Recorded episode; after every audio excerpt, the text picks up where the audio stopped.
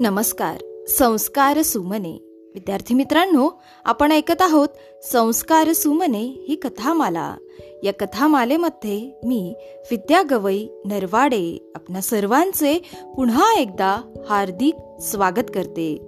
आज आपण विनयशीलता ही गोष्ट ऐकणार आहोत. चला तर मग ऐकूया आजची गोष्ट. एक संयुक्त कुटुंब होते. घरात खूप माणसे होती.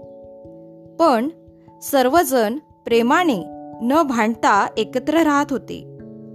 घरातील वातावरण नेहमी प्रसन्न आणि खेळीमेळीचे असे.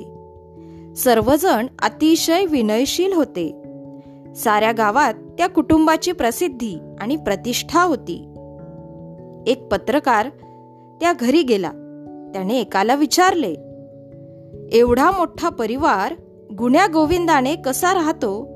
हे जाणून घेण्यासाठी मी आलो आहे. त्या गृहस्थाने त्याच्या वडिलांना भेटण्यास सांगितले. वडिलांनी त्यांच्या वडिलांना तो प्रश्न विचारण्यास सांगितले. पत्रकार आजोबांना भेटला आणि त्याने एवढ्या मोठ्या परिवारात एकता कशी नांदते ते विचारले. वृद्ध आजोबांनी एका कागदावर शंभर वेळा विनय आणि सहनशीलता हे शब्द लिहून दाखवले. शंभर वेळा का लिहिले? असे पत्रकाराने विचारले. ते वृद्ध गृहस्थ म्हणाले माझ्या कुटुंबात शंभर माणसे आहेत म्हणून शंभरदा लिहिले. सर्वांमध्ये नम्रता सहनशीलता आणि सहिष्णुता आहे.